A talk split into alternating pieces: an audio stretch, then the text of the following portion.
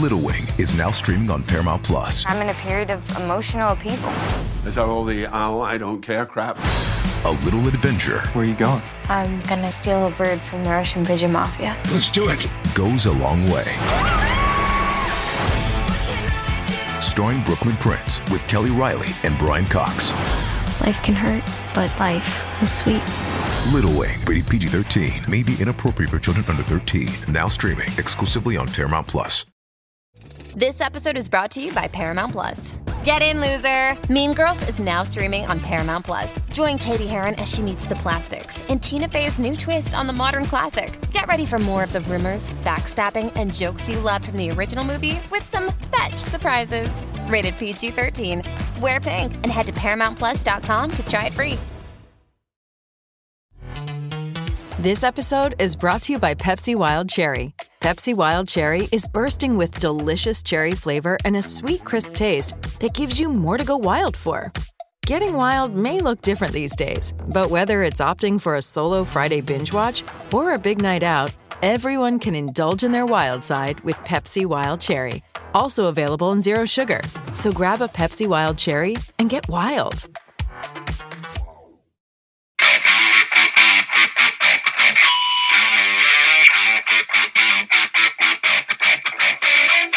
Hey out there, rock and rollers. Welcome to episode number 101 of the Ugly American Werewolf in London Rock Podcast, we try to bring you all the knowledge that we have on classic rock, hard rock, progressive rock, heavy metal, early MTV, and everything that we grew up with in the 70s, 80s, 90s, and beyond. Everything we've gotten into since then. Uh, I am your host, Mac B. the Wolf, welcoming you to this 101st episode, and we'll be joined shortly by my partner in crime, Gary Action Jackson from the East Coast of America. As I come to you here from Europe, actually in Amsterdam, been living in London for years, but needed to spend some time off the little island and on the continent here, and, and I'm enjoying my time in Amsterdam here. It's it's great post COVID to be able to get out and explore a little bit more of Europe, which was always the idea when we moved from the US in 2019. And of course, as we talk about on this show quite a bit, progressive rock is a very British English subgenre of rock and roll music. And all the very best. We're talking about Pink Floyd, Genesis, Yes, King Crimson. Don't want to leave anybody out. I mean, I'm a big Rush fan. They're Canadian, which is kind of like UK light and America light. But anyway, in getting to know British culture more by living there and being a bit of an Anglophile, trying to consume its culture as best I can, getting into football instead of NFL, things like that, you start to have a better sense of where prog rock comes from. This kind of country madrigal music away from the big city of London that maybe informs your heart, your soul of where you come from and, and, and what you're really feeling versus just the day to day making ends meet kind of stuff that a lot of classic rock is all about. And so we've been on a bit of a prog rock journey, and we've been very fortunate that we've been able to speak with some prog rock heroes, like when we had Geoff Downes of Yes and Asia on the show, or Carl Palmer of Asia and Emerson, Lake and Palmer. Of course, we had Steve Hackett on this summer, and and one of his acolytes, Amanda Lehmann, has been on our show a couple of times. And really like this genre of music because it is more thought provoking. You do have to be a real musician and you do have to listen. It's not casual listening music. You have to dial in and really allow yourself to hear everything that's going on with this music. So, as I've been on this journey and dragging Jackson along on this prog rock journey of mine, we're trying to find bands that we don't know that well. And one that is that we have no clue about in America, and we feel like most American fans don't, is Gentle Giant. They're a British band, you started in the, the late 60s, early 70s there, had three brothers, the Shulmans, and they played some interesting rock. Some call it psychedelic rock, some call it space rock. They would incorporate horns, there's lots of keyboard, they have different singers. It's really very different music than what you're used to hearing on classic rock radio. And in December of 1972, they released their fourth album, Octopus, which featured a killer cover by Roger Dean. And I was always fascinated by the cover. You know, I love Roger Dean from all his work with Yes and Asia, among others. So I thought this would be a good album to review on its 50th anniversary. But we still don't know much about the band. So we needed to bring in a ringer, somebody who understands prog rock, somebody who knows Gentle Giant and has for a long time and can walk us through not only this album, but the band Gentle Giant. And we were fortunate enough to find a young musician who loves prog, who loves Gentle Giant, is a big fan of this album. And her name is Autumn Hawk Percival. Now, I know what you're thinking. You say, hey, Women aren't that into prog. Well, this woman is, and she's a multi instrumentalist in her own right. She's got her own album coming out here in late November, early December, which we'll, of course, be talking about on the show. But she's also 20 years younger than we are. So that's a rare find. An American, a female, who loves prog, who's 20 years younger than we are. Well, let's let's let's get her on the show. Sign me up. I want to know what she knows. I want her to come share with us her knowledge and her passion and why this music speaks to her. So we're going to have Autumn Hawk Percival on here very shortly to talk about Gentle Giant's Octopus. Now, a bit of business. Those of you who listen know we are proud members of the Pantheon Podcast Network of podcasts, which is about 100 different shows, mostly all about music, but not all rock and roll. There's really something in there for everybody, no matter what genre of music you like. And we always like to give shout outs to our friends who've been on our show or we've been on theirs, including Christy Alexander Hallberg of Rock is Lit, including Jay Scott at the Hook Rocks out of Chicago, including dear friend Paul Stevenson of the Vintage Rock Pod and This Day Rocks. I was on there recently talking about Dee Snider and the PMRC. You might want to check that one out. And then, of course, to the Kiss Kings, Tom and Zeus of the Shout It Out Loud cast. We hope to talk to them again real soon. Not to mention CEO and founder Christian Swain of the Rock and Roll Archaeology Show. Great show, and we loved having Christian on. But we also have to talk about our killer, killer sponsors, and that's rarevinyl.com. Look, guys, I know a lot of you are record collectors and you want pristine stuff or you want first edition stuff or you want those hard to find singles from around Europe or wherever they are.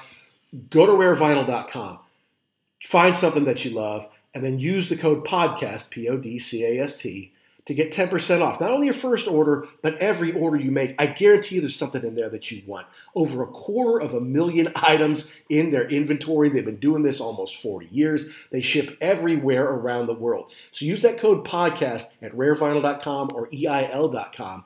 Go find that record, that single, that tour program, whatever it is you're looking for that's special to you, and get it shipped to you directly using our code podcast. So this is fun to talk to someone younger who actually knows a lot about prog rock, who has passion, and enthusiasm for it. It was great, and I think you'll hear that on the show. We had a lot of fun talking to Autumn. She has wonderful personality. She's easy to talk to. And I'm sorry you guys couldn't see her because she is lovely both inside and out. So please buckle in. This is going to be a bit of a long one, but I think you'll like this look down Gentle Giant's Octopus with Autumn the Hawk Percival right here on The Wolf.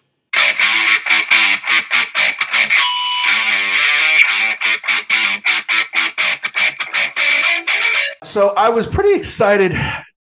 Hey, Pantheon listeners, Christian Swain here. You caught me just finishing up some editing on Getting Real with John and Beth.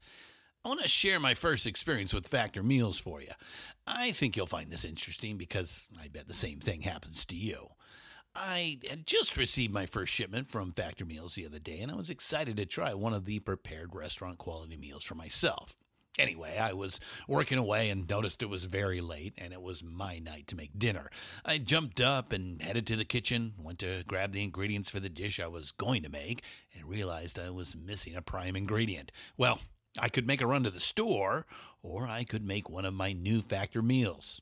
Actually, the choice was easy. I grabbed a cavatappi, an Italian style pork ragu with garlic broccoli, heated the oven per instructions, and minutes later was enjoying a very delicious, nutritious, and dietitian approved meal. It really was everything Factor Meals said it would be. No prep, no mess meals. Factor Meals are 100% ready to heat and eat. Take it from me and head to factormeals.com slash pantheon50 and use the code pantheon50 to get 50% off. That's factormeals.com slash pantheon50 and use the code pantheon50 to get 50% off to hear, to learn uh, that you're so into prog music because we find that most people your age are not, uh, and, and, even people our age, it, it's it's kind of just a certain type of person and, and a kind of a rare bird anyway. So to find someone who's young and talented, not to mention attractive, who likes Aw, prog thank you. music, it's like, wow, that that's someone we really need to meet, isn't it? Oh my God, thank you. Yeah, it's so it's so rare. I don't even think I know anyone my age that likes prog. Yeah, no, that's such a good point. You really don't. I mean, you know, I, It's I- really hard. Yeah, no, Yeah. it's so hard to find someone my age to like talk about prog with. Yeah, when I was when I was told that this this was going to go down, I'm like, wait, she's she, first of all she, and she's Yeah. how old and and like really likes yeah, gentle giant octopus. Okay, those things don't go together. What's the yeah? Hmm. I mean, I'm excited. I've I've never listened to this record before, so I'm excited to get oh, into it. But like like Mac was saying, it doesn't look like those two things go together. So there's a story there somewhere. yeah. How did you get Yeah. into prog there, Autumn?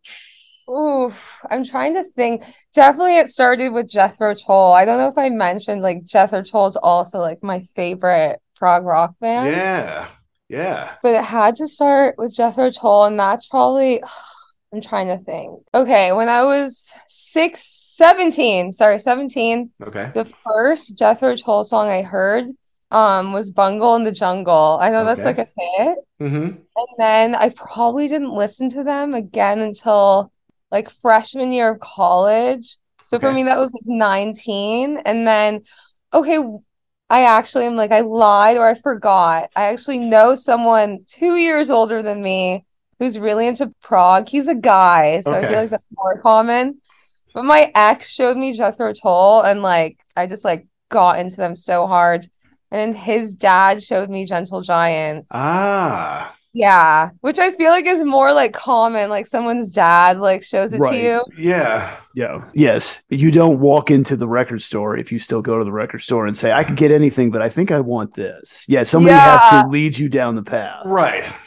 Exactly, exactly. So I wish I could say like, oh, I just randomly woke up one day and like discovered prog rock. But my ex's dad, like for sure, like showed me like Gentle Giant, like dipped my toes in the water, and Mhm. then I just like went wild from there. Well, that's cool. You, you find something that you like and you're turned on by it. It's like, all right, how deep can I go with this? Yeah.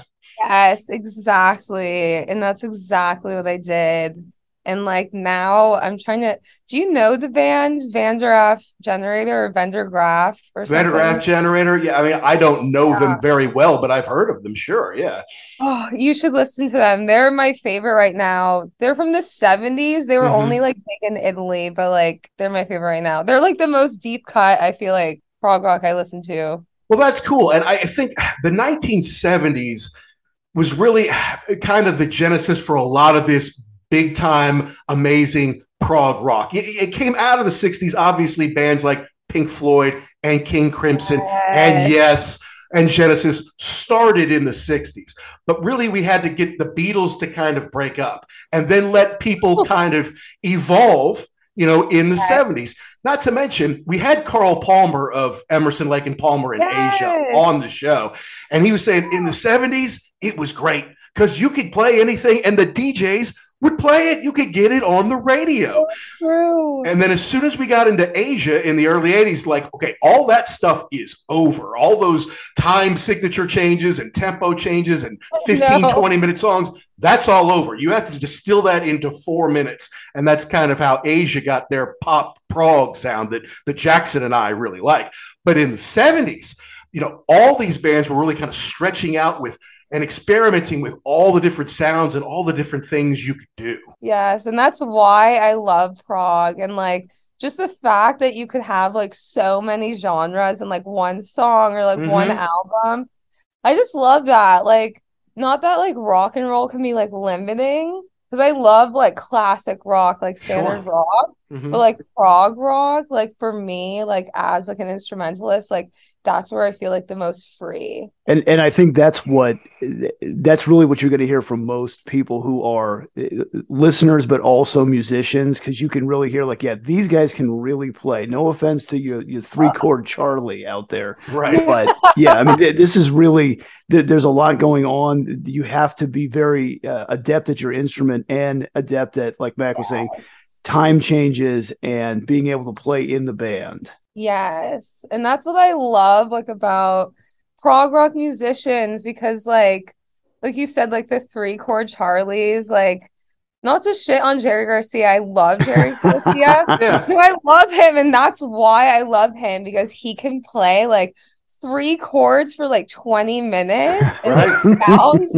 like five different songs but then like after a while it's like okay like can i hear some like dynamics can i hear Yeah, can we change something Like, up? Yeah. yeah like something different and like that's why like everything you said like that's why i love prog rock because you can listen to an album for hours and it feels like you went to like 10 different worlds you know But yeah, and it's dense. I mean, there's a lot in there. I, I made a note on here, especially listening to this Octopus record. I'm like, this doesn't sound like something you listen to casually. You you have to sit down and focus on it. And and it's like something Jackson would say, this is headphones material because you got to hear all the different stuff that's going on. You know. Yes. And I love that headphones material. That's so clever. No, it's so true. And I love that you picked like this album because this one in particular, I honestly like haven't, I'm trying to think, probably haven't listened to in like a year or so. I I repeat like the same albums I love. Mm-hmm, sure. Like I love that you picked this one because I was like, wow, oh my God, I need to listen to this again. But this one is to me like one of their weirdest. Okay. Because like I don't have you listened to like their other albums? So uh, we always do research, and it's and and I, I haven't listened to their entire catalog. I have to admit, no, Okay. that's the thing. But I have listened to their other albums, and I feel like this one was kind of a bit of a turning point for them, or it's at least a pivot point. You know what I mean? Yes. No, I agree. Because the other ones, like, not that this one doesn't like flow, but to me, like in like a thematic like aspect, like the other ones flow together more. Like the tracks are like, okay, cool. Like this is all kind of like in the same vein. Mhm. And like this album, it's like what the like that's at least how I feel. I'm like, oh my god, like where are we going now? But Yeah. I love that. Yeah, well, and it kind of seems too like in listening to this, and and to be honest, yeah, this was this was for, to do this show. This was the first time I'd ever listened to this record before. So you've got two, basically, you've got two guys on here. You've got you've got Kerry, and then you've got one of the Shulmans Yes. writing writing the music, and you can really tell the difference one to the other. Like it does, like you said, it doesn't really flow. I mean, the, the album kind of goes together, but you can. I- If I didn't tell you, like this isn't the same guy who wrote these songs. They're they're different. Exactly. Yeah. Yeah, was- you can still hear that. Yeah. So before we get deep into the record, let, let's talk a little bit about you and your musical journey. I mean, you are a musician, a multi instrumentalist, a songwriter, and you've been in a band, but now you're doing it solo. I mean, like, and Prince solo. Like, I play every, I play every instrument. I write all the stuff. I do all the singing. Yeah. How did you evolve to that, and how how big a factor was prog in all this evolution? Hmm, okay. Well, I got into like playing solo just to simplify it. Like, as my therapist says, I don't like work well with others. completely. And also, like, being like a band leader, not that I'm not fit to lead, but I think, like, not to be sexist, like, I hate bringing in like gender. Mm-hmm. Like, I've always been like the only woman, like, in all of my band Sure. setups Mhm. and like to i guess like be like perceived as like an authority figure to like a group of men like i needed like a certain like personality type. Like i guess like more assertive and i was totally just like very lax and super just like well, however you're feeling guys and like sure we can start now and just basically giving like a group of men like no boundaries and just saying like the floor is yours like go crazy and like they did like go crazy and like you know and like i take accountability like i totally didn't say anything like until it got bad and like that's why things blew up Okay. it just felt like a Beatles situation, you know? It just felt like a Beatles situation. Like I was being a John, like I was just like, whatever, like the vision, like music, instead of like, this is a business, you know? Mhm. I wasn't being the Paul McCartney that I needed to be. Gotcha. That's that's tough. That's tough to do. I mean, we we did, we did a whole episode on the Get Back Peter Jackson deal, and you Oh could my really see how in parts of it, like McCartney had to be the leader, but it was tough for him. So I can't even imagine, especially with like you you brought up the dynamic of you being a female and trying to tell males what to do. I can't imagine. Yeah. yeah, I can't imagine that went smoothly. No, it was hard. it's just like men in their 20s, also. Like you can picture that, you know? It was a long time ago, but yes, I can I can picture it Yes. somewhere. I remember you it. know so it was hard because it's like guys in their 20s it's just like they're definitely they're not going to listen to a woman in general like i'm sure there are maybe some men in their 20s out there maybe that listen to women i don't know but like yeah yeah so it was just like a mess and especially a woman their age it was just like yeah you're a peer you know like Mhm. So, so when you were in the band dynamic, were you still writing all the material, or how did that work? Yes, I was Okay. writing all the material and like at the time, and I think um and leading into like the last part of your question, like how does prog rock tie into this? Mhm. Like at the time, like I wouldn't say I will okay, I will say I wasn't confident enough to like show my like prog rock writing because I just knew like most people my age like didn't really like prog rock and Or like wouldn't get it. Yeah. or wouldn't get it. That was mostly, yeah, the thing, the latter. They wouldn't get it. Right. So I was kind of shy and like I would show my band at first and they would kind of just look at me and be like, okay, like I don't really know what this is. And like, so I would have to simplify my writing and just make like the classic rock version, Gotcha. Which was still fun, you know, but it was like, oh, this isn't like being true to myself. Yeah, not really what you wanted to do. No, not at all. And so I feel like that experience, and I did that for eight years, like just doing that for eight years, and it all like finally just like getting to me and driving me like literally crazy. I just was like, I fired my whole band one night and just like didn't say a word, blocked them all. And like my favorite artist is Todd Rundgren. Oh wow. Okay. Yeah, and so I said like, you know, I have to pull a Todd Rundgren. Like I just need to like get rid of everyone, like be by myself, like go crazy in the studio, like be like a wizard and just like go off. And Mhm. so that was two years ago, and I just like went from there. Good for you. Good to be true to yourself and, and follow your own heart and, and your own muse. You know, you don't need other people encroaching on your uh, on your vision, on your art- artistic vision. Yeah, exactly. And I hate to be that person, like I needed to be an artist, you know, like the vision, like you said, but like I was feeling so depressed and I felt like honestly imposter syndrome. I was just like, this isn't me. Like, I don't know whose music this is, but it's not mine. Like, Hmm.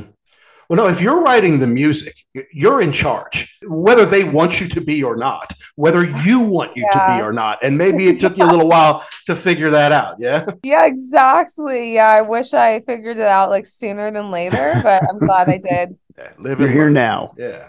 Yeah. So, were you a musician your whole life? Did you start as a young child, or was it something you came up as a teenager, like, "Ooh, I want to do this"? Um, I started playing piano at seven years old. Wow. And I didn't really know if I wanted to be a full musician then. I just I wouldn't say I liked it. I got into piano because I um I have ADHD and like it was horrible as a kid. And so my mom thought like, okay, maybe if I like get her into piano lessons, she'll like calm down. And focus. know, yeah. Yeah, and focus.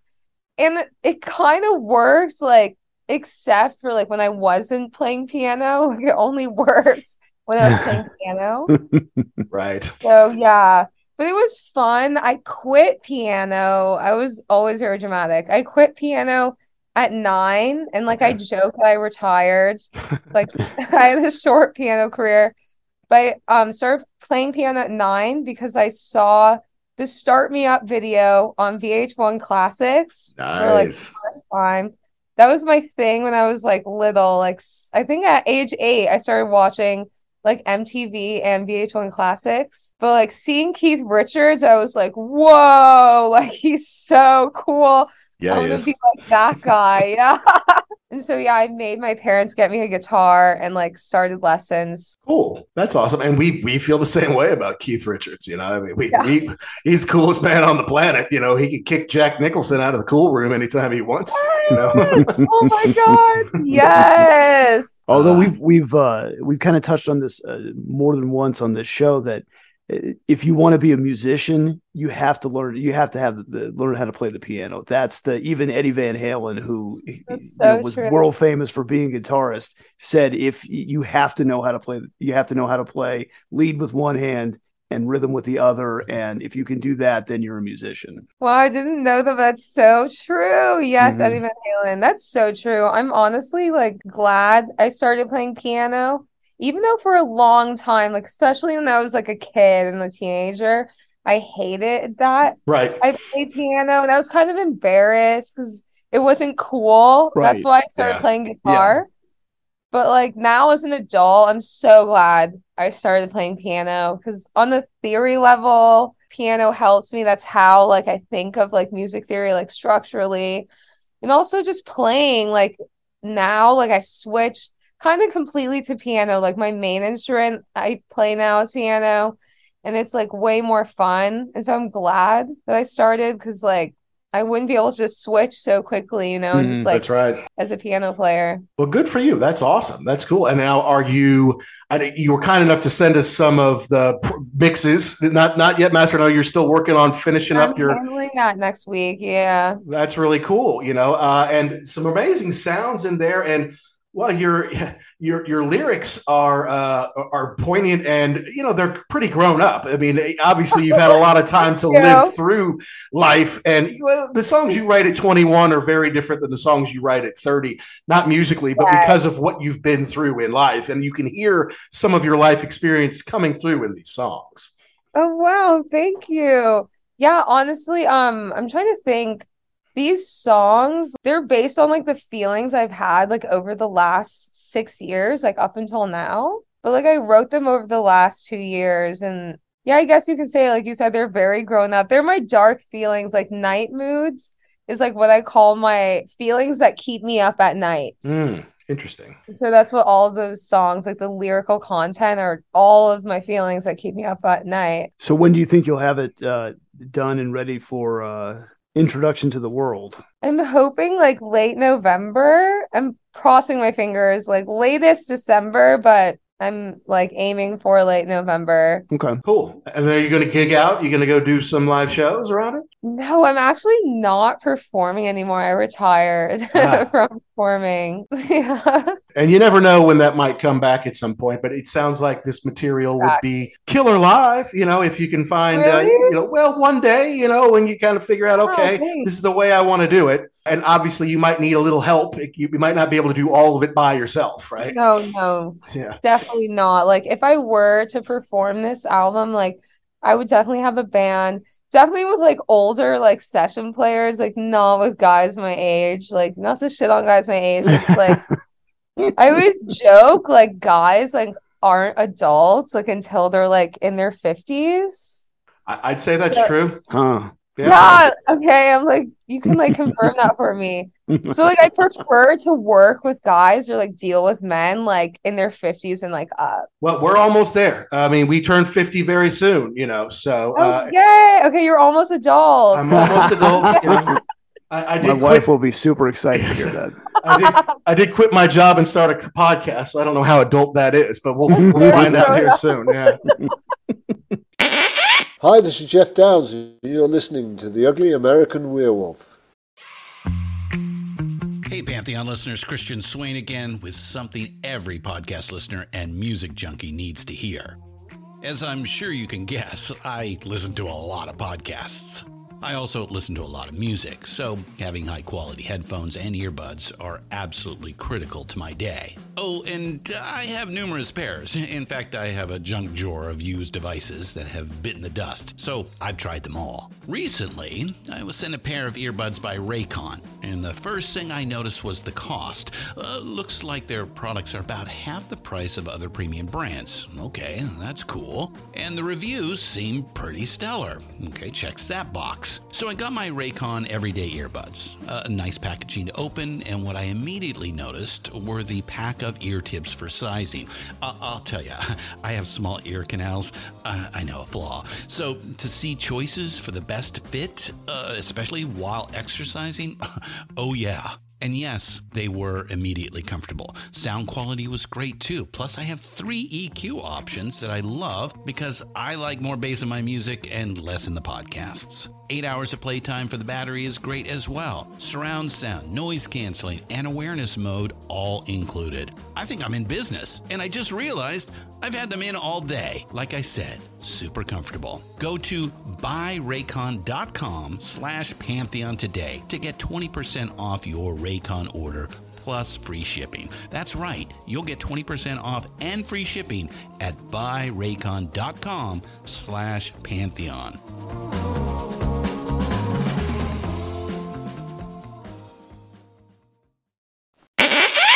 All right, so so your ex's father got you into Gentle Giant because he is older. He's probably our age or older, and maybe older, experienced yeah. some of this, you know, in the seventies. Like he heard this when it was coming out brand new. Yeah. Yeah, definitely. Yeah, he's like I think in his mid to late sixties, so Okay. definitely. So and he could have caught them live in the seventies because He they did. were a, a pretty good touring act in the seventies. Yeah. Yes, and honestly, he saw this album live, like 1972. Yeah, Really. You saw this album live because I'm trying to think which song. I'm gonna quickly. I actually like took notes oh, Okay. on this album for the podcast, so I'm quickly gonna go into my notes to try to remember which one he showed me. I think it was Knots. I don't know if you listened. Did you listen to that track? Oh sure. Yeah. Mm-hmm. And that's like the weird to me, like the weirdest one on that album. Cause it's like weird, just like the choir like layering and just like the rows like rowing like that weird like vocal technique. Like that one's just so weird. Like it kind of sounds like a nightmare to me. No, it's it, my notes here. It's clever, but it's weird. That's not. Yeah. Completely. And so that's I think like when he played me that song, it was that song and was it Tarkus? He was showing me like so many by Emerson Lake and Bom- Right. Palmer. He was showing me like so many like prog songs, just like his favorite ones.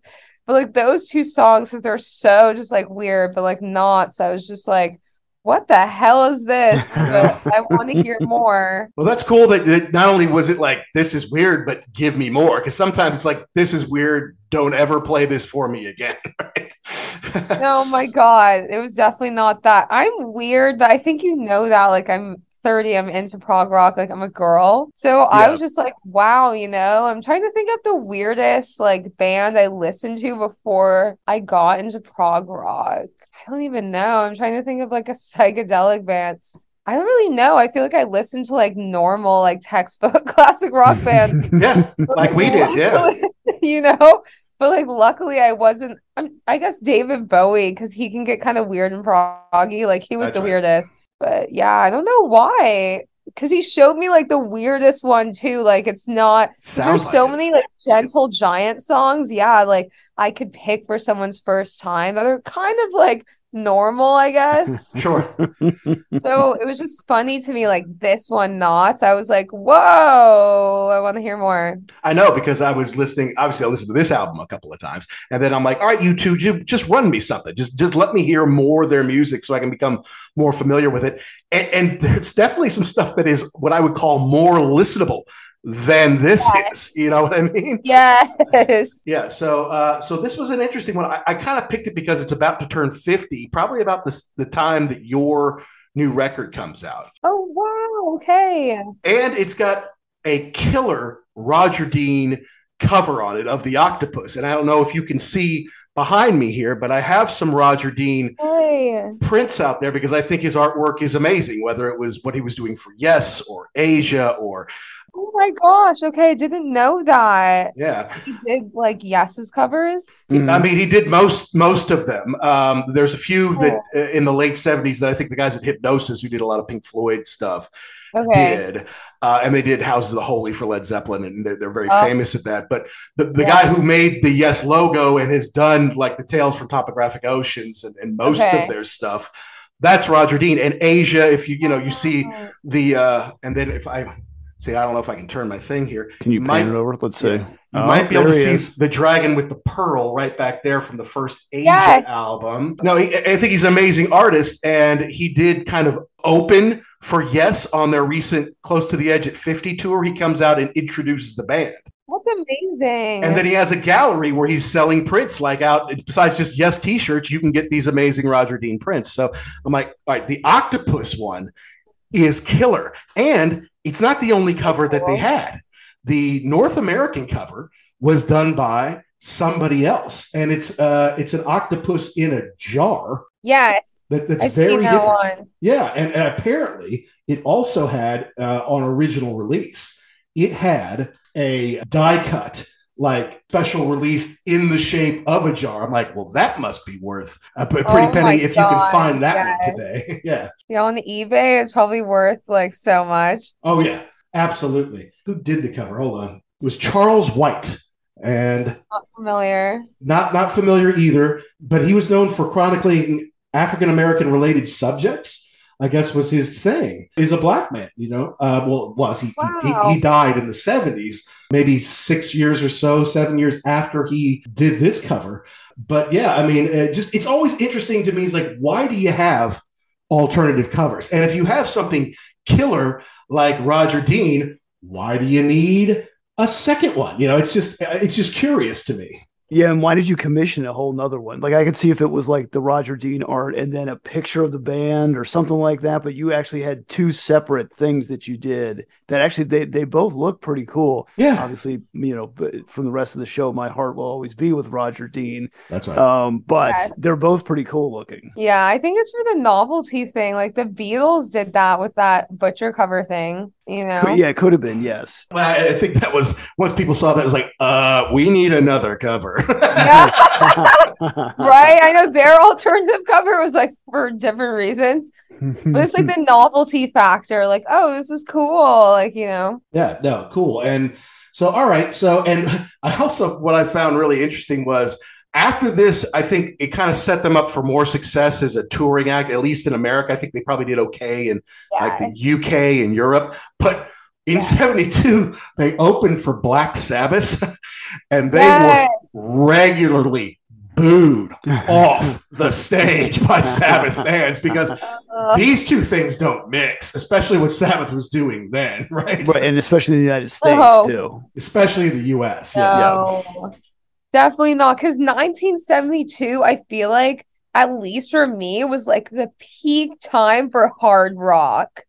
You know, that's when all the like heavy hitter hard rock bands had like my favorite albums out. You know, that year. Zeppelin, mm-hmm. Purple, Yeah, Zeppelin, exactly. You know, like all the heavy hitters. So of course, like I love Gentle Giant. Like I love weird. I'm really into like medieval fantasy and medieval history. So I love like weird like lute music and like Mhm. songs that like maidens would like frolic to, you know? but like Black Sabbath fans, like they wouldn't want to hear that. Like they're more like I want to hear what like the wizard or like the castle mage is like listening to while like summoning demons. And like that's not like gentle giant energy. You're right. Those two things don't even go together, even on paper. This Saturday, Black Sabbath and Gentle Giant. Gentle Wait, Giant. what? No, huh? No, mm-mm. But they did tour with Tull, what your favorite. They did tour with Yes, and that makes sense. Yes. Yeah, Yeah. that does make sense. That does. Jethro Tull like has some rock hits, and that's why I love Jethro Tull. But that's why I also love Gentle Giant because they're so weird. I feel like they're one of the weirdest like prog rock bands, and like Derek Shulman. I think that's like the main brother. Mm-hmm. He's like the vocalist. Like he was just super hardcore about like um just saying like so weird and just tr- not like conforming. And so like I really appreciate that too, even though like business wise and like trying to fit into the mainstream that doesn't really work. Right. That's why I love like Gentle Giant Giant and like Derek in particular, like that member. Cool. Yeah, and that, and and in kind of doing some research for this, just in the show in general, it's it, it, to me like prog rock is like, oh yes, and Genesis, yeah, but if you're really a fan, then you listen to like the weird stuff, the Gentle Giant and Camel. and the King- yeah, Yeah, correct. Camel, yes, exactly. Yeah, and it's to me, and we've said this on our show a lot. To me, it's a very English subgenre. yeah. And I, you know, I I moved to London for three and a half years, and you know, you start to absorb, you know, some of this British culture. It's like, well, I like some of what I know of Genesis. I know some of what I know of Yes. Obviously, I like Pink Floyd. So, what else is there? You know, and, and you start to learn about Lindisfarne, and you start to learn about Gentle Giant. I'm like, all right, well, I still didn't know anything after three years of living in England, anything about Gentle Giants. I'm like, who is going to teach me about this? Yes, the pretty 30 year old girl from Southern California, of course. who else would it be? Whoa. Right? Yeah. so funny. You would think like the guy living in London would be like the one Yeah. to teach us, you know? Oh, you don't know, I know. No, Right? I don't know. I really don't. No, I love that. And honestly, like I'll joke, like I'm a bit of an Anglophile myself, but like no, I'm totally like a full on I'm obsessed with like British invasion. Honestly, that got me into prog rock. Like Cool. I've always been obsessed. I think that's like my favorite, like besides prog, like subgenre of rock, okay. like British invasion. I feel like that leads you there. Like that's the gateway drug, at least for me, for prog rock. You know, British invasion. Absolutely. That's where it all started from.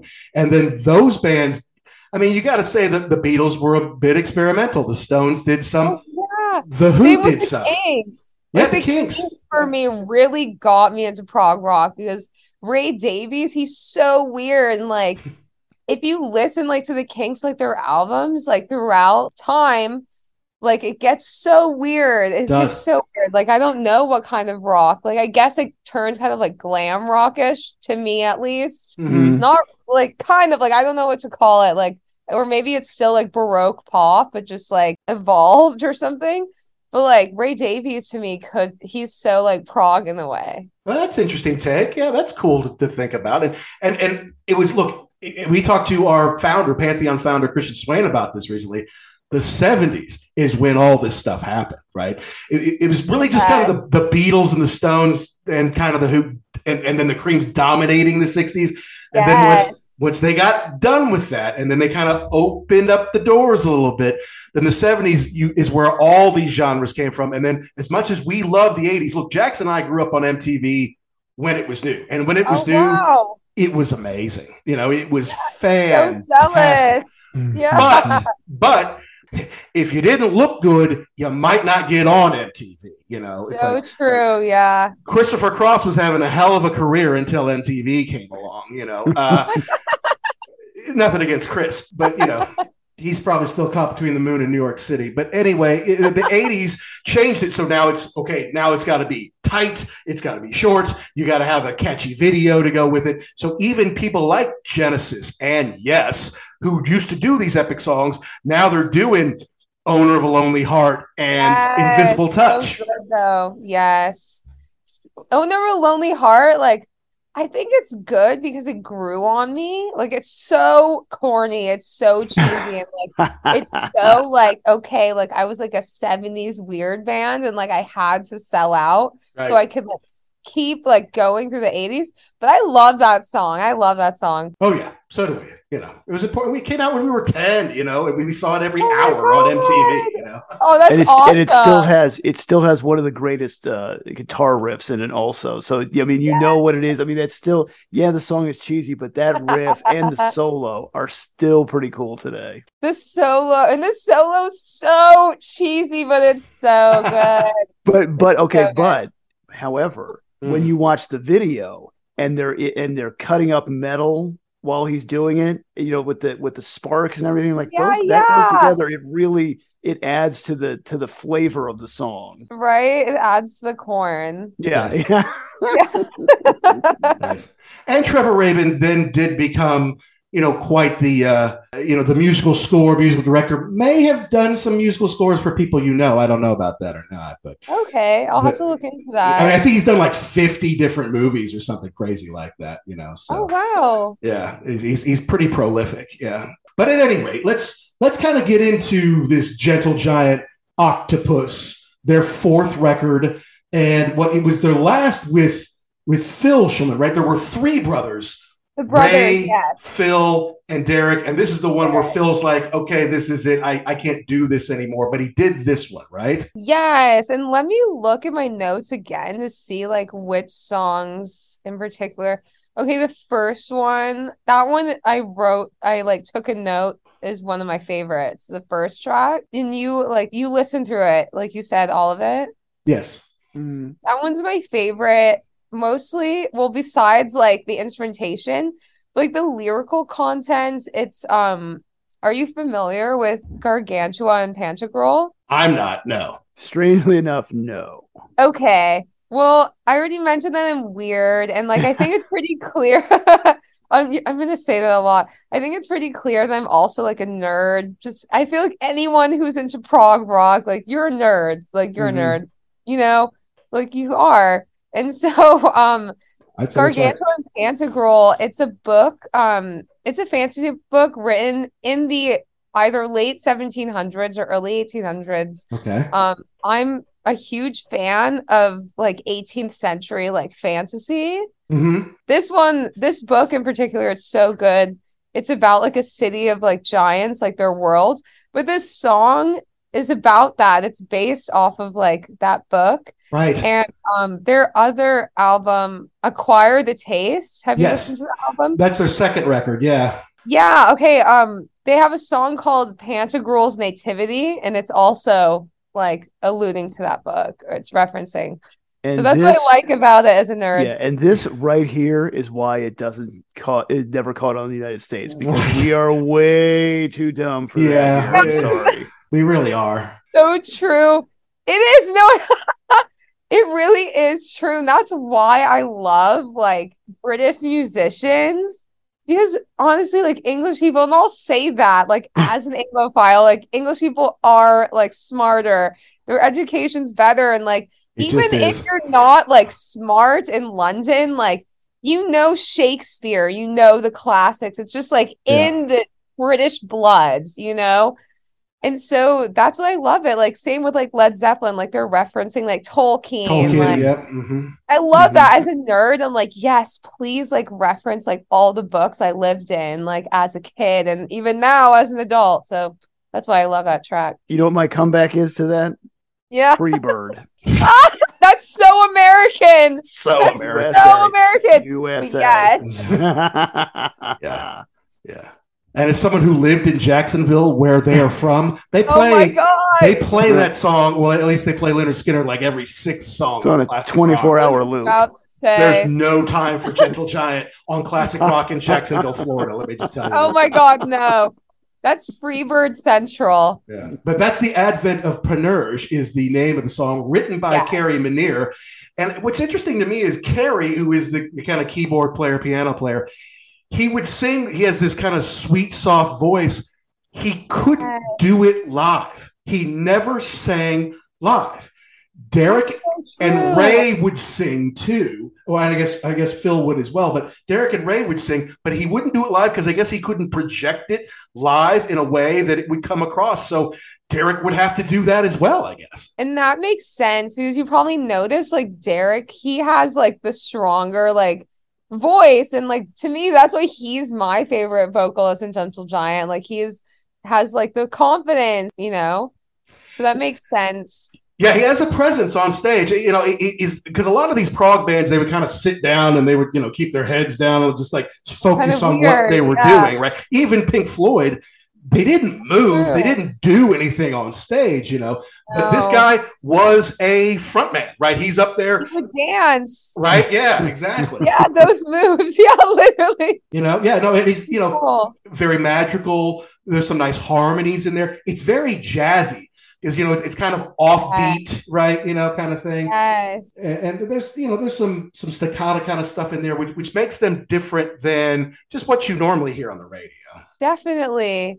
And that's what I love about them. And like even with this song, like you mentioned, like Harry's like vocals, like he's more like soft and like Mhm. they're all kind of weird. I'll just say like weird again. They use that word a lot. But he's more like soft and like haunting and weird. And Yes. like now that I'm thinking about his vocals, I wonder if he's actually singing. Um, have you listened to the album like In the Glass House at all? I did listen. I, I mean, I didn't listen to it intently the way I listened to this one, but I've heard it. Yeah. Okay, I'm just like I wonder, but also like Derek can kind of sing like soft and also in that like higher register, so it could be him.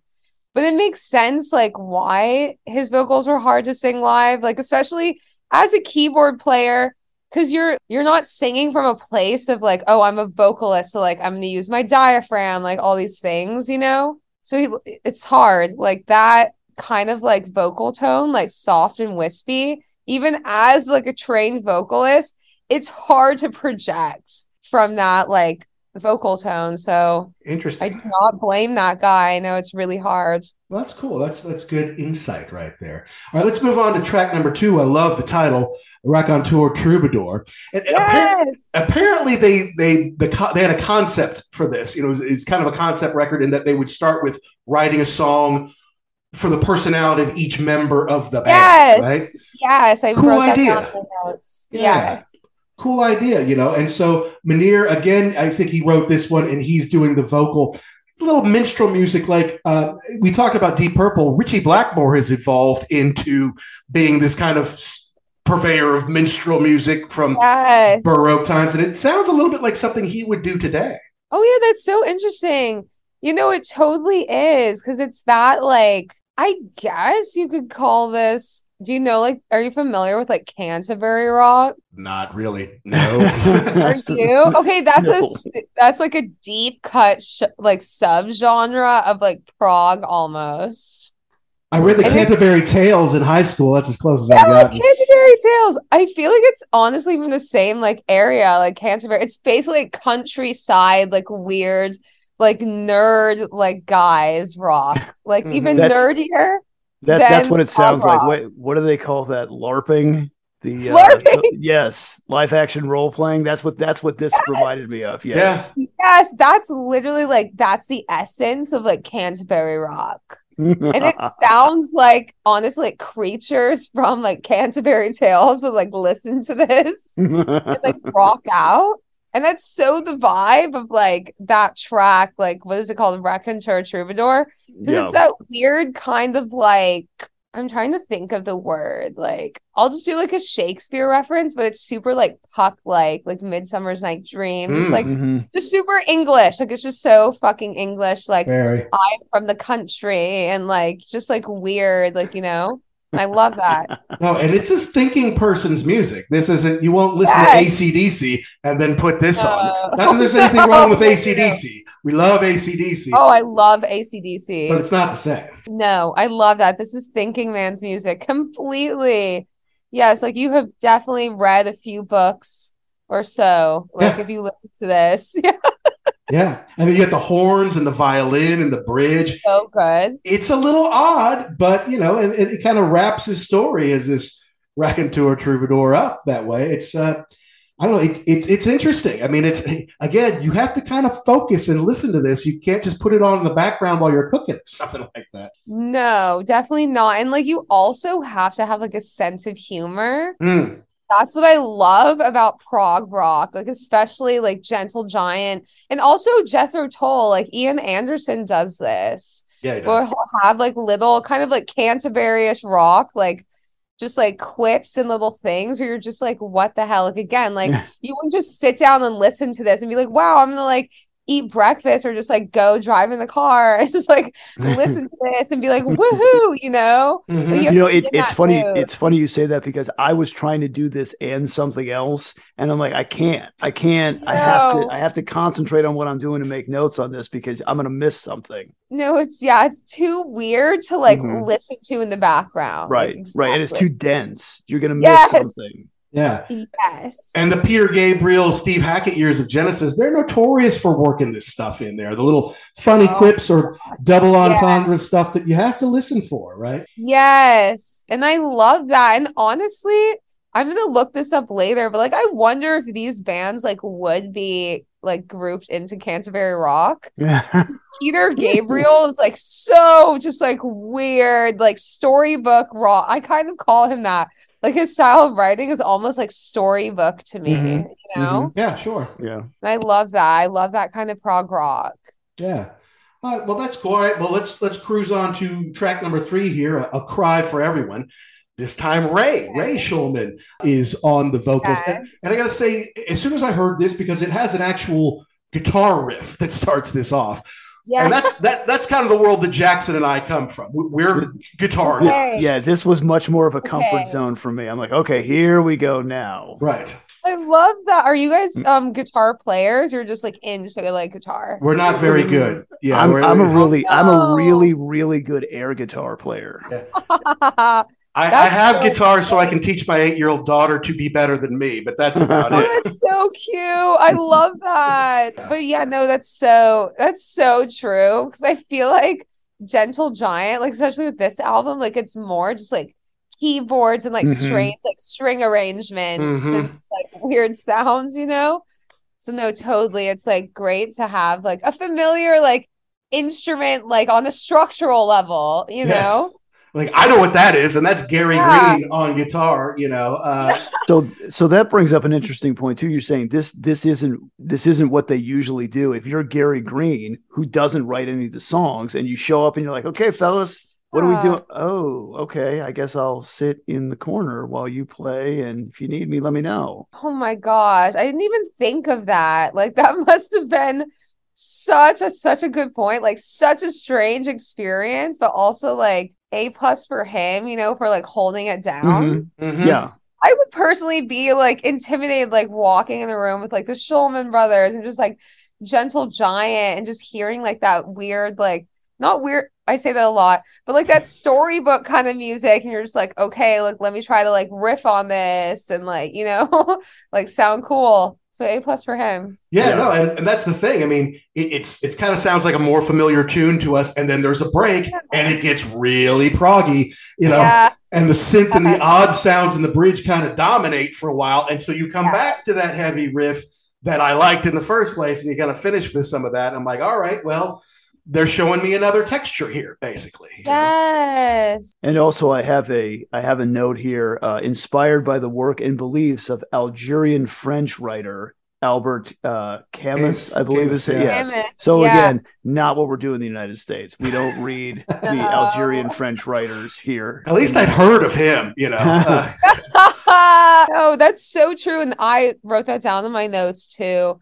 And that's what I love again about the Brits and just like European artists, you know, like they're just they read, you mm-hmm. know, Yeah. as someone who is a book nerd, I love literary references, you know, and I just yeah, I love it. It's just like, yes, let's be cerebral, like, you know, let's do it. yeah, you shouldn't have to apologize for being smart, but apparently that's what it's come to in the United States. America, I know. I know it's pretty sad, but I'm sure like, you know, there's smart people out there and I'm joking, but it's yeah, I love that. The They don't get much airtime these days, unfortunately. I know, right?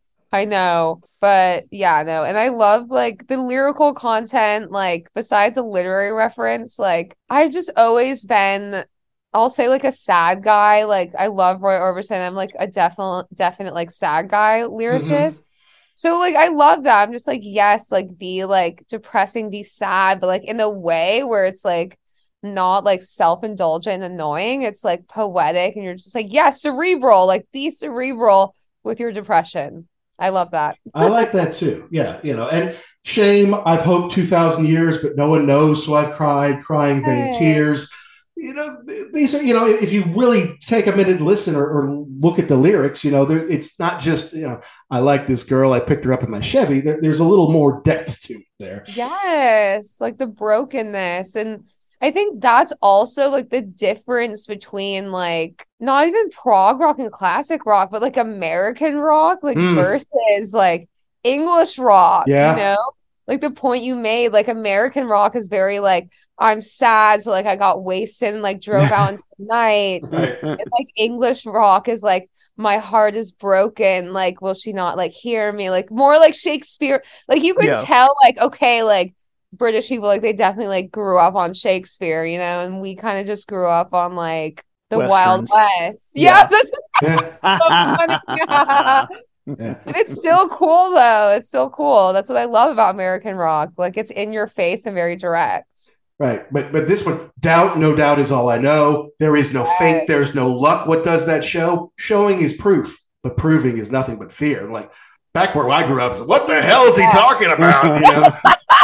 Like, why is this guy so sad? Yeah. No, it's so real, and I love that. I love it. Well, let's get into knots. I mean, that's that's the one you kind of brought up earlier, and it's it's based on the the R.D. Laing, I guess, book, uh, Scottish writer. And this has got you know, there's a lot going on in this one. There's a lot of trading vocals and sharing vocal harmonies. I mean, does everybody get to sing on this one? I mean, I think they do. Like, I'm trying to think. I oh, I did take note of that. it goes Phil, then Kerry, then Derek, then Ray. Derek. Mhm. Yeah, Which is pretty amazing in a four-minute song that you know four different people get to share lead. Not to mention they're backing each other up with harmonies along the way. yeah, and they're doing like row. I think it's called rowing or just like rows, and that's Mhm. like That's- that's yeah, pretty what I thought. hard. Yeah. Yeah. It is hard because you always want you want to jump in you or you want you're going to want to follow along with the person in the lead and you can't do that. You have to stick to your part. Yeah, Yeah, it's hard yeah, to do that. It's really hard, and like they're also like s-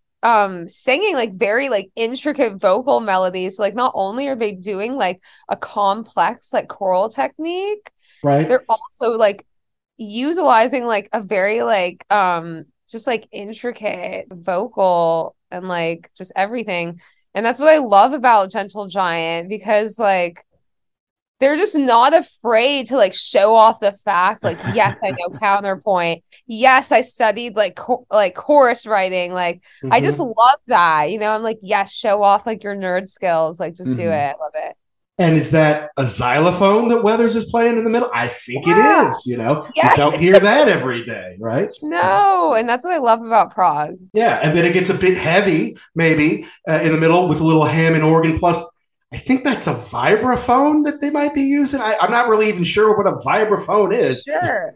No, I love that. Yes, throw that out there. I'm not sure either. I'll have to like look more. I wish I took more notes on this song. I was like focused on like the psychology aspect and just like the weird, just like layering. And also, like, I don't know if this is a thing with this song, but I was thinking about it. Just like the fact that it's like about psychology and like the intricate like layering and like Mhm. control techniques and just like the whole song, at least to me, like kind of feels like you're going insane, you Yeah. know? Interesting. Yeah. And so like I wonder if they did that on purpose because like that's what I like about prog. Like not only are like the lyrics complex, like the instrumentation, but also like the details like I like I'm trying to think of a way to um phrase this like purposely like um using the rowing technique because like the like human mind and also like using like dissonant chords and like augmented chords because like to the human brain like that's like off-putting and like kind of Mhm. sends off signals like this is wrong, you know? And so like I like that because they probably did like some prog musicians like do that on purpose, like not only using like um theory and like music as a technique, but also using like psychology and like the human mind and how music like affects the human mind, you know? Mhm. Mm. I feel like that's so prog in itself because I call like prog musicians like the mad scientists, like the Dr. Frankensteins of rock and roll. True. So, like I wouldn't be surprised if they were like in the studio, like not only are we gonna are we gonna write this song like about psychology, like let's write it in a way so like it causes like the human mind to be like this shit is insane. Right. This is fucking great, you know? And like I said, it's clever, but it's weird.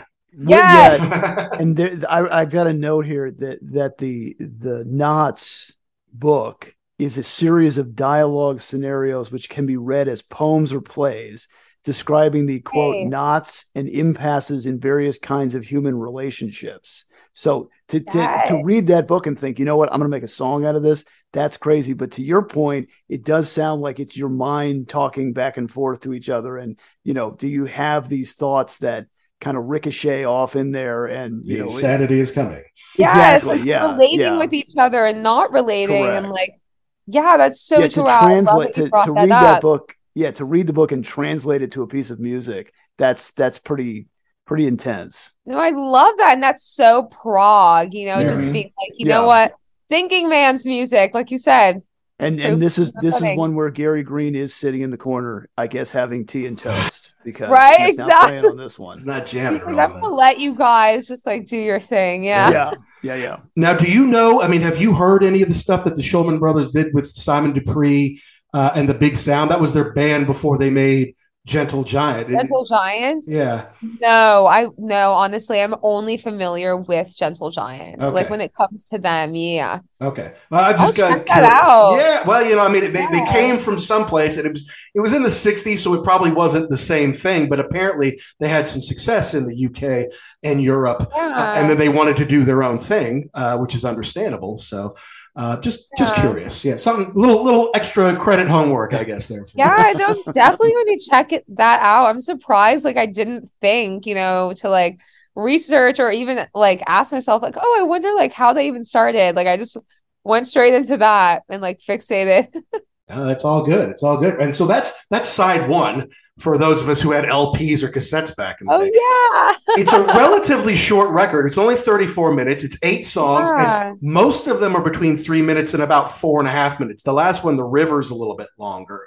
Yes. Um, but but you know, so they're not doing these huge like Genesis or Pink Floyd whole sides of an album, one song. They're they're fitting No. it into what could be maybe not pop sounding, but pop length. yes, right. exactly. Yes. And it was one of their wives who used the turn of phrase. It, there's eight songs, so it's an octo opus. Get it? That's where the octopus name came from. I love that. I think it was Derek's wife, but I'm not 100% sure on that. Okay, wow. Shout out to that wife. That's Yes. so, that's so clever. We start side two with the boys in the band, which is an instrumental. Now, how do you feel about instrumental songs in general? You like them, you don't like them. It kind of depends on the song itself. What do you think? Yeah, I'm uh I'm very on the fence. Okay. Like it it kind of depends on the song itself. Honestly, it depends on my mood. Like Hmm. I'm the kind of person like I don't mind like long instrumental breaks, but there has to be like some kind of lyrical content in there. Even if it's like one verse or four words, Yeah. like Provide One some of- context, right? something. Because to me, like that gives it a direction. Like, yes, like in a sense, like instrumentals like have a direction. Because to me, it's more like emotional, like it's more mood based. Mhm. For me, like at least to follow it, like besides like the structure and like on a technical or theoretical level, Sure. to like be in it on like a feeling level and to like be in the zone of that song like i have to like find some kind of compass. And so for me like lyrical content i'm like okay i get this like that this has a direction this has like a story Mhm. you know? So i prefer i prefer like lyrics over just like full on jamming. That's why jam bands aren't my thing even though i love grateful dead. I love the grateful dead but i prefer they're more like their hits are just more songs with direction you know Mhm. Yeah, no, and this one, I mean, besides the spinning coin, you can hear like they spun Yeah. a coin on the table and then let it, you know, do big proud sound kicks it off. I mean, this is a cacophony of noise to start Yeah. this thing. And then it settles in. You got some sustain, you know, with some guitar, maybe some keyboard in there, some horns. It's it's totally instrumental. It's it's very, very proggy with the starts and stops. And I, I don't know. I, I'm like you. I mean, sometimes a nice like a YYZ by Rush, you know, that's good, but it's also fairly brief song, you know. And uh, this one, it kind of seems where are we going? It's it's like we kind of came up with this concept, or maybe a couple concepts, squished it together. It's like, yeah, we don't need any vocals for this one. So I, I don't know. I don't know if I like it or dislike it. To be honest with you, I'm not sure. No, I agree think- with you. Like, I was going to say, I, th- to me, if you're looking at this, if you take the track out by itself, yeah. eh, eh. I mean, I like the quarter, and I always thought that was cool because you know what that is, and you can tell Yeah. when it's going to stop and then ricochet on the table. But it's it's an this is kind of a nice change of pace for the album. You know, you kind of had knots, which was pretty intense, and then this is kind of like the palate cleanser. Like, okay, we'll just jam for a minute and then get into the rest of the record. That's so true. Honestly, I like that you said that it's the palate cleanser because now I think when I listen to the song again, like, all not that I don't enjoy it, but like it kind of just felt random to me. But now that you said that, like, I think I'll appreciate it more now when I listen to the album, honestly. So, like, that's such a good point. Well done, Jackson. You just open up her world, and while Thank she's you. opening up ours. Yeah, Every once cool. in a Right. while, I can come through for you. I love but, it. But Ray Shulman wrote that. It's interesting. I think he's the youngest, right, um, of the Shulman brothers, because Wow. Phil was the oldest. I think he was born in like Oh, yes. 1937, and he he quit after this this record. Derek was kind of the out front front man, and I then love him. yeah, and then Ray, I guess he's playing his bass. He plays a lot of other things, of course, but he's playing his bass. And bass players are are pretty steady people for the most part. back. Yeah, you know. Yeah. Yeah, I did. I, when I was looking at the notes, I did see that that's a kind of a weird deal. He was 37, and then it was 47 and 49. So that so the the two the younger were the younger two were right on there, and he was the Okay. the outlier 10 years Mhm. older. So yeah, I can imagine where he maybe he kind of felt a little bit he almost like a generation, I guess, behind them. Ahead of Well, them. He Or ahead of probably felt kind of, yeah, annoyed. Because imagine you're like the older brother, and like your two younger brothers are like, let's play in a band. Like, Yeah. you know? So, as an My older hip hurts. sibling, I want to go home. yeah, exactly. I know the, the geriatric one. You know, Yeah. he's like, I'm tired. You know, Yes. Probably gets tiring. And also just playing with your siblings is Mm. I don't know if you guys have siblings. Like I'm one of three and I'm the eldest. And like siblings fight as much as you love each other. Like siblings fight and siblings, honestly, I think because you know on a conscious level and the subconscious level that you share the same blood and like you're kind of just like you're stuck together, bonded together. You fight harder than friends or just I Mhm. feel like any form of loved ones, at least in my experience with siblings. So that's probably a whole other difficult experience besides being in like one of the most complex like prog rock bands. You're also like siblings, you know? So think about that for everybody else in the band, because you're right. That is a that is a dynamic where you would always feel like it was the three of them that kind of had that bond, and then mm-hmm. everybody else. So yeah, that's Exactly. interesting. Yeah, no, and Jackson's the oldest of five, so he knows what, exactly what you're Oh talking. wow. Oh All about God. fighting in Yeah. between siblings. Yeah. But think Yeah. about it. Okay, so this is 72, right? And he's 35, whereas those two guys are like 23 and 25. 20-something. You know, so it's Oh. like he's he's ready to move on. And maybe he had that success with Simon Dupree's like, okay, we're gonna create that with Gentle Giant. And when it wasn't happening, he's like, all right, screw this. You know, I, I'm getting too old for this nonsense. I don't want to deal with my little brothers anymore. Let them take it. I mean, this is what I'm picturing. But I mean, that, that's a big difference, especially in like 1972 rock and roll, where the like bands don't last more than two or three years.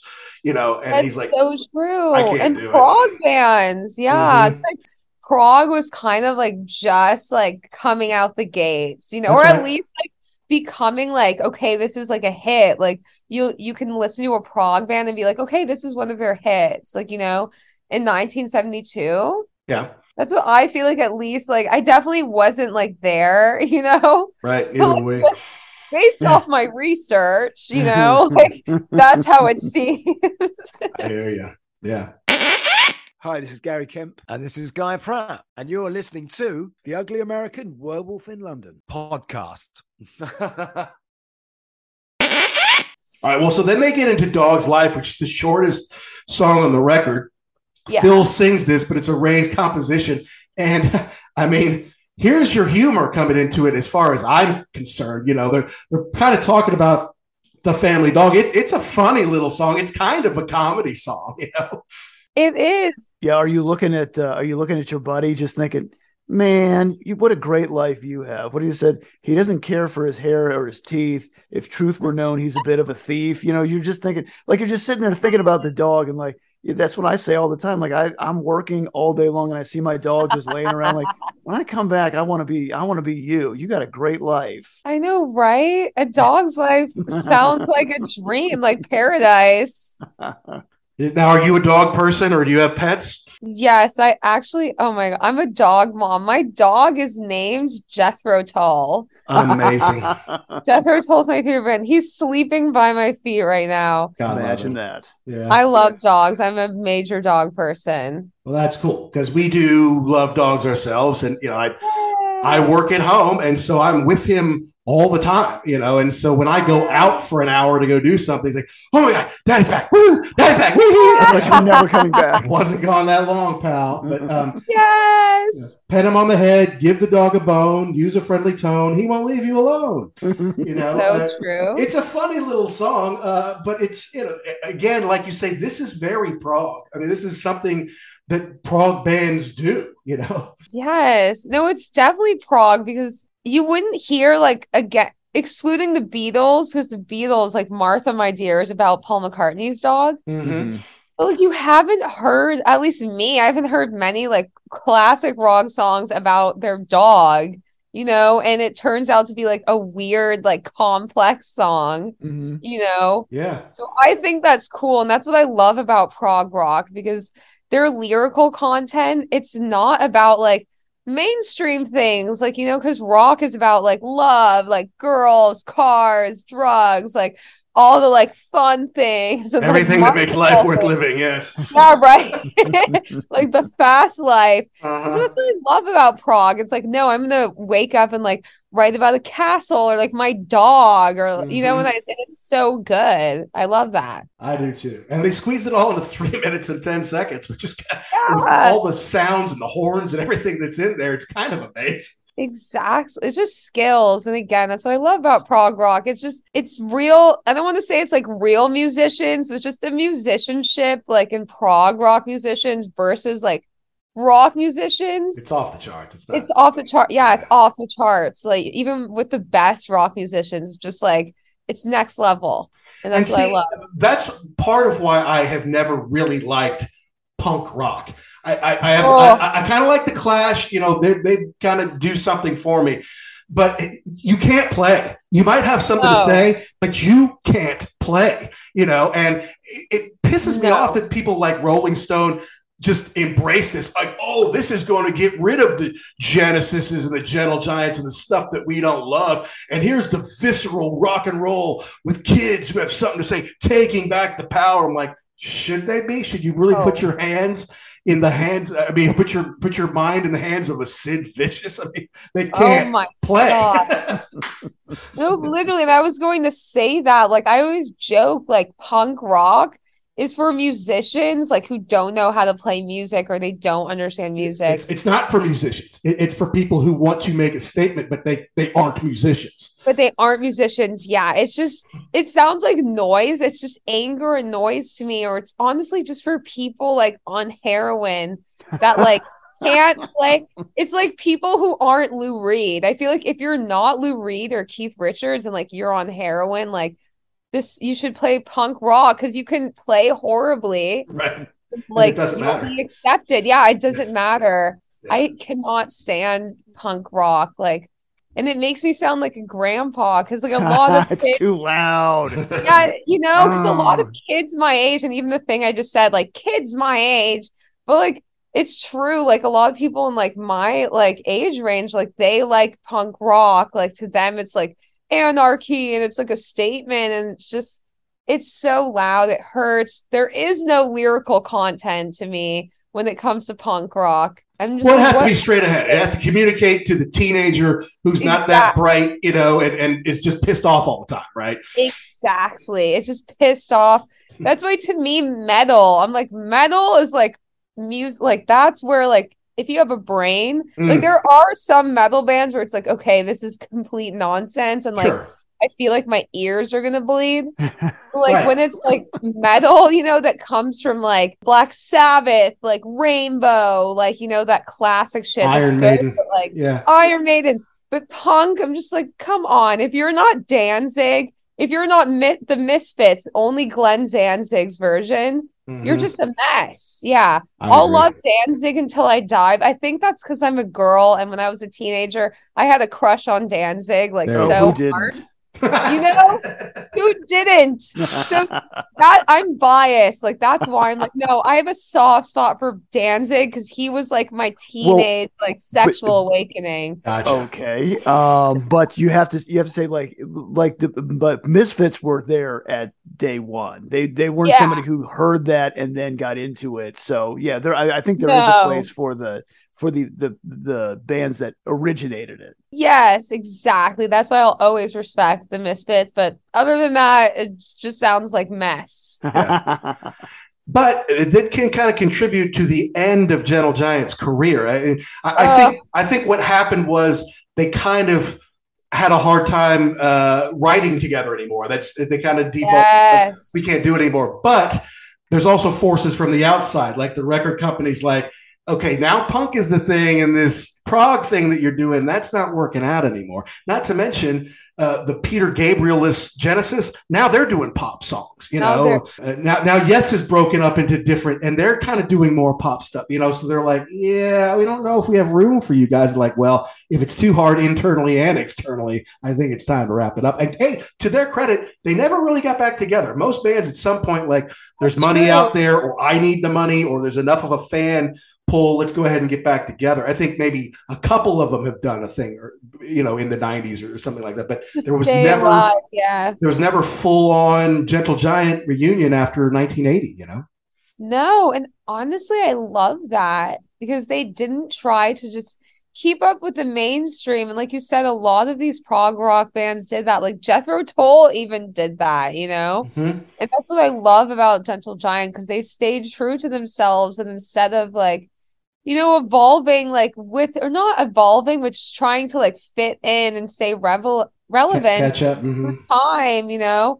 They were just like, you know what, we did it. And probably like there were other things that tied into that, just like relations with each other and, you know, band stuff. But I like it that they stayed true to themselves. And when you listen to Gentle Giant, it's just all of like the true, authentic Gentle Giant. Like there's nothing like, oh, this is them when like the 80s hit and like, you know, like right. with yeah with one guy in. from the original band or something. yeah, exactly. Exactly.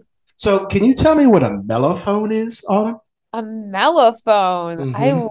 wonder, honestly, I don't know what that is, but I wonder if it's like related to a mellotron. I'm Oh, not sure. I, I asked because you know I, I'm looking through, I'm doing research on this, and Phil, who you know does a lot of the the horn work on here, and, and obviously does Yeah. this, on track seven he plays a mellophone, and I'm like, well, uh, what is it? It's, no, it's a it's a brass instrument. Sorry, Yeah, it looks like a, it looks like It kind looks of like a a trumpet. trumpet, yeah. yeah.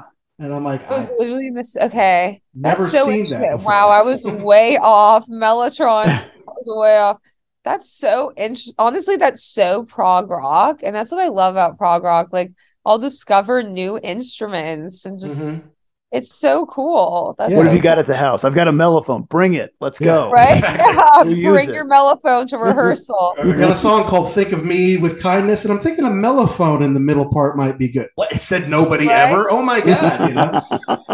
But I like this song. I like this seventh song. It's a Minnear Wright with his spare I voice, and it's song. it's actually a very pretty song with their signature sound wrapped around. it.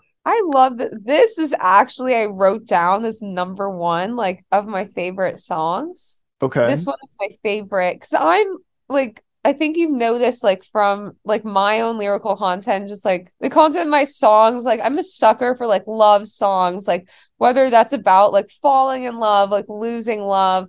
I love that, and so this one's my favorite. Also, it alludes to um Edgar Allan Poe, like Quoth the Raven. It has Nevermore Oh, and it that. uses Okay. it in the same way like he does like uh, talking about like loss and like love and like the love that you can never hold on to like you know in the pessimistic way and like it's just memories and so that's what i love Because again, as a literary nerd, I'm just like, yes, like please keep referencing like my favorite books, my favorite authors.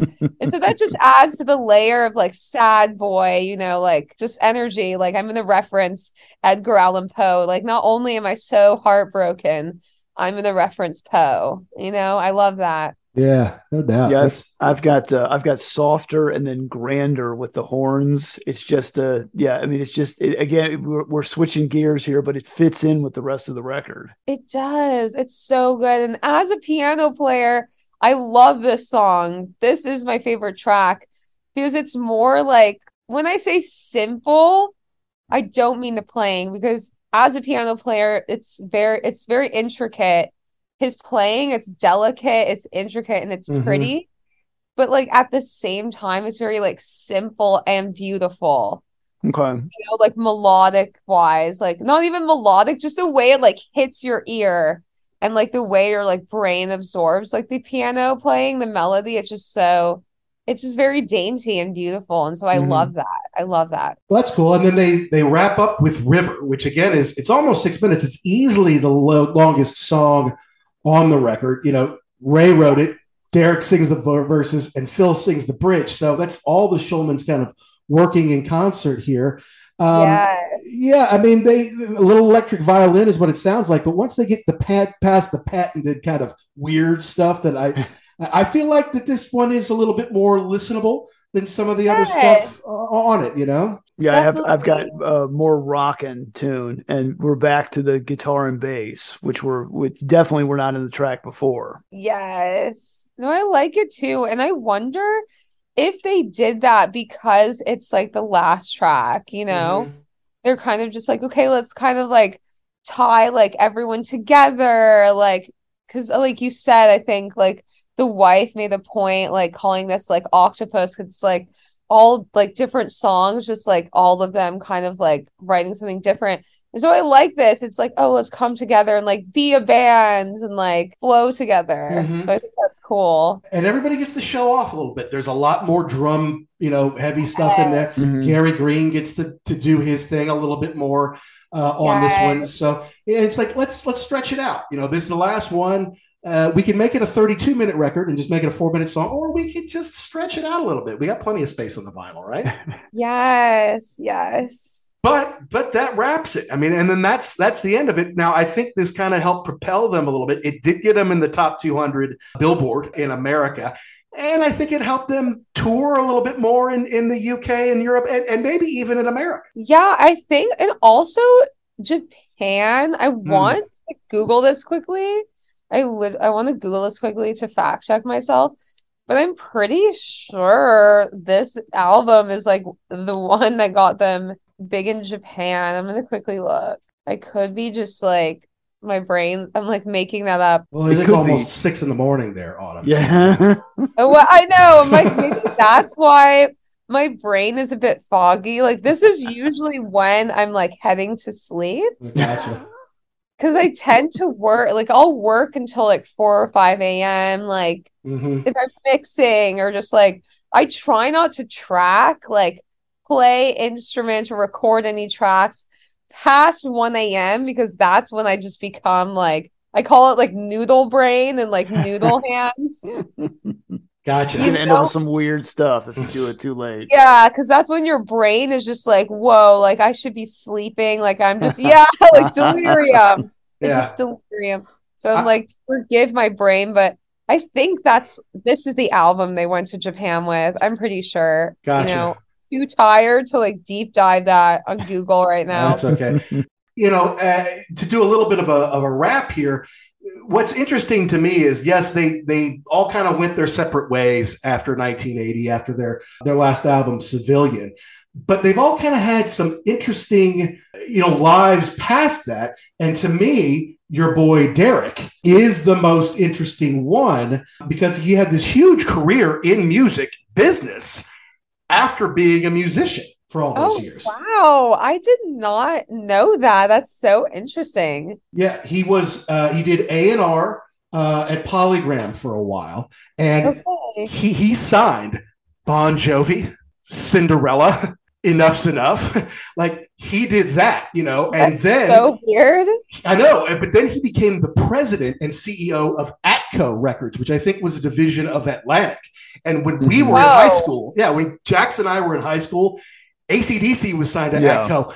The Razor's Edge, which was their huge kind of Yeah. comeback, you know, the biggest they did since Back in Black, that was on Atco while he was in charge. That's so cool. Wow, I did not know that. Thank you for bringing that knowledge to me.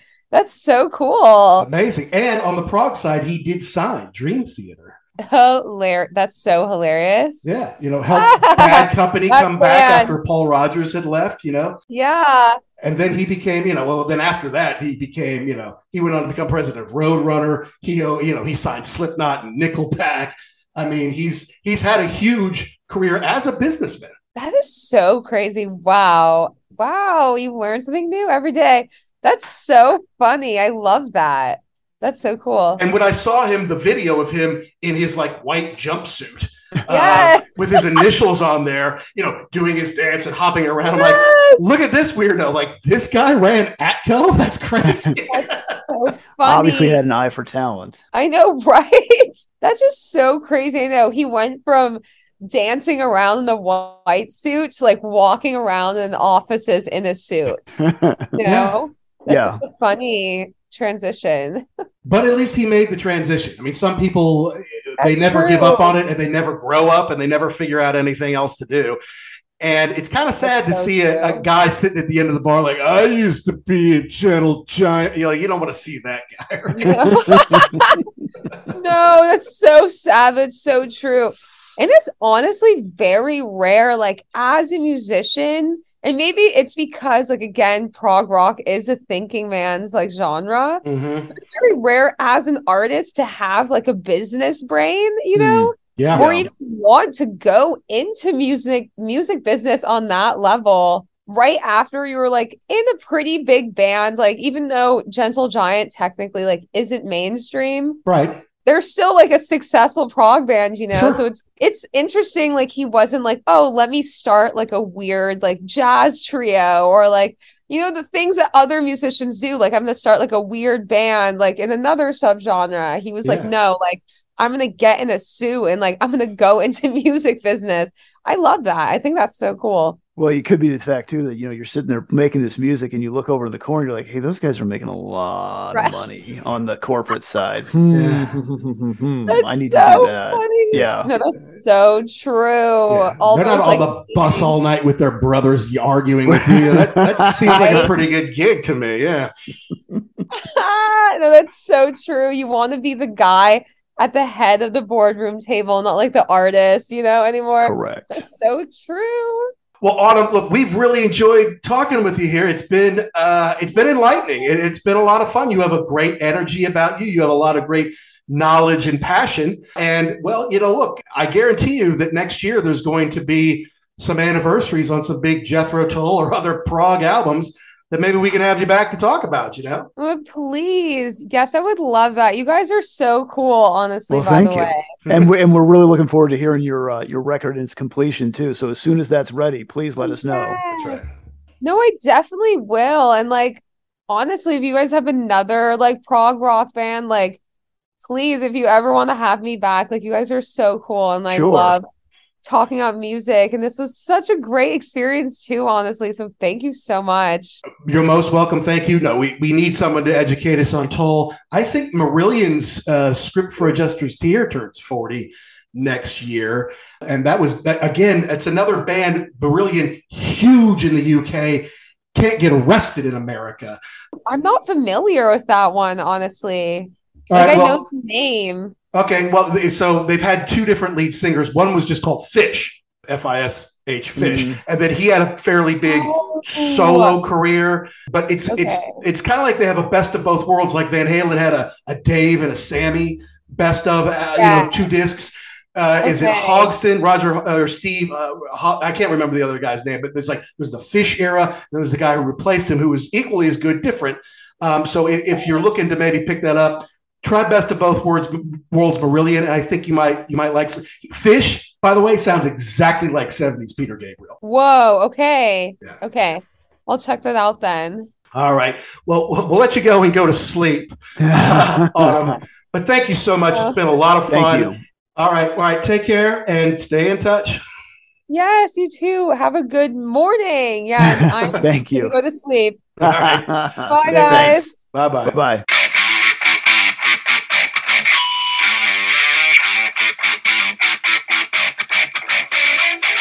Well, that was a fun chat with Autumn the Hawk Percival about Gentle Giant and their 1972 album Octopus. She has a lot of knowledge and passion for prog rock, and that's great. I mean, you just don't see it in people of her generation, and you don't see it, quite frankly, from a lot of women. So it's great to have her on the show, to have her share her enthusiasm for this music, kind of educate us a little bit as we continue on our own prog rock journey. We want to wish Autumn all the best with her new album coming out here shortly, probably uh, at the end of November. But like she said, we'll have to wait and see. Once that's out, we will certainly be all over social media. And you can find Autumn, I think you can find her on most social media outlets. I know she's very big on Instagram. So you can go to Autumn Hawk Percival and find her on Instagram and follow her. Enjoy her music. I think you're going to like some of it if you like any of the stuff we've talked about on this show. And by the way, the Marillion frontman Steve Hogarth is the man who replaced Fish in Marillion many years ago. Uh, still going strong to this day, from what I understand. But don't want to upset our Marillion fans out there. And yes, that's another prog band that maybe, just maybe, we get somebody on to educate us about because, again, very big in England, not so much in the United States. So, as we like to do, guys, we want to know do we get something right? Do we get something wrong? Do we miss the point? Do we leave out your favorite part? You have to let us know. Email us uglyamericanwerewolf at gmail.com or tweet us at ugly underscore werewolf at actionjack72. You can DM us. You can let us know which albums, which bands, which concerts, which rock properties you want us to explore and to review. Of course, we have to thank Pantheon Pods. So proud to be part of the Pantheon Podcast family. And of course, our sponsor, rarevinyl.com, where if you go to rarevinyl.com or EIL.com and use the code podcast, you can get 10% off not just your first order, but all orders you make with them over time. They're based in the UK, but they ship all around the world. And if you're looking for that rare gentle giant, they might just have it there for you. Next week, we go back to one of our very favorite bands, and that's The Cult. The Cult are back after, I think, eight years or so since their last album. They've come back with Under the Midnight Sun, which just came out in October. I believe they're going to be doing a little tour out west in November uh, to break in the new album. Hopefully, we'll see more of that in the coming year. But, but as Jackson is maybe the biggest cult fan in the U.S., we're going to review Under the Midnight Sun on episode 102, and that will be out Thursday, November 10th. So thank you to Autumn the Hawk Percival, a lovely, wonderful, fun, enthusiastic guest. We really hope to have her on again soon. Please check her out on Instagram. Please find her new album. And to all of you rockers all around the world, until next time, be cool and stay safe.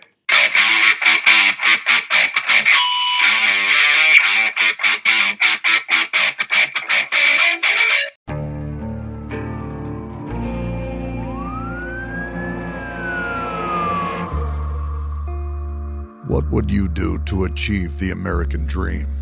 The big house, the happy family, the money. 911, what's your emergency? Would you put in the hours? Would you take a big swing? What's the problem? What's the problem? Would you lie? Would you cheat? Would they shop? Would they shop? Would you kill? Yes. My mom is dead. My mom is right there. From Airship, the studio behind American Scandal, comes a new true crime history podcast. I'm Jeremy Schwartz, and I'll be taking you inside the minds of some of our most notorious felons and outlaws, exploring the dark side of the American dream. In my new show, American Criminal, you'll meet the picture perfect brothers who killed their parents, the thief who stole babies, the crypto king who siphoned off billions, and plenty more. From assassins and gangsters to killers and con artists. Whatever the case, whoever the criminal, you don't know the full story until now. Don't miss the debut season of American Criminal, The Menendez Brothers, beginning February 29th. Listen wherever you get your podcasts, or to get early ad free access to the entire season first, plus hundreds of other ad free history podcast episodes, subscribe at IntoHistory.com.